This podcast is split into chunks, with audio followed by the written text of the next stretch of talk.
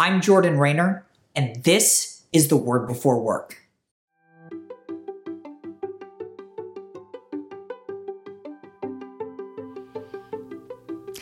Today, we're starting a new seven week series here on the Word Before Work called Redeeming Your Time. Let's read Mark chapter 1, verse 35 together. Here's what it says Very early in the morning, while it was still dark, Jesus got up, left the house, and went off to a solitary place where he prayed. I'm swamped. I've said it.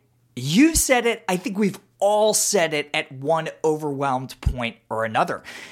The Bible tells us that Jesus' disciples were once swamped in a different way.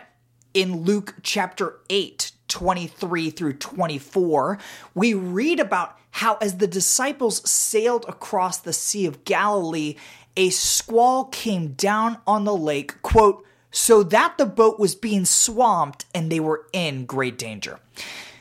You know the rest of the story. Jesus got up and rebuked the wind and the raging waters. The storm subsided and all was calm.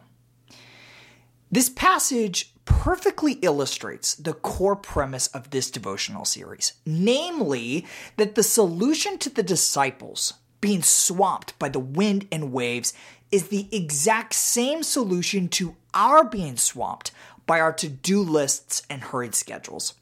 The solution is found in Jesus Christ. How? In two ways. First, Jesus offers you peace before you do anything to get unswamped. Nearly every time management guru says that the path to peace and productivity is found in implementing their system. This is what we might call works based productivity. As Christ followers, we can start with the opposite premise and what we might call grace based productivity, which says that through Jesus Christ, we already have peace. And we do time management exercises X, Y, or Z, not to get peace, but as a response of worship to the peace we've already been given. Here's the second way that Jesus is the solution to our perennial time management challenges. Jesus shows us how God would manage his time. Now, of course, the Gospels don't show Jesus walking around with a to do list or a calendar or a smartwatch, but they do show him having to prioritize where he spent his time, dealing with distractions at work, fighting for solitude, and seeking to be busy without being hurried.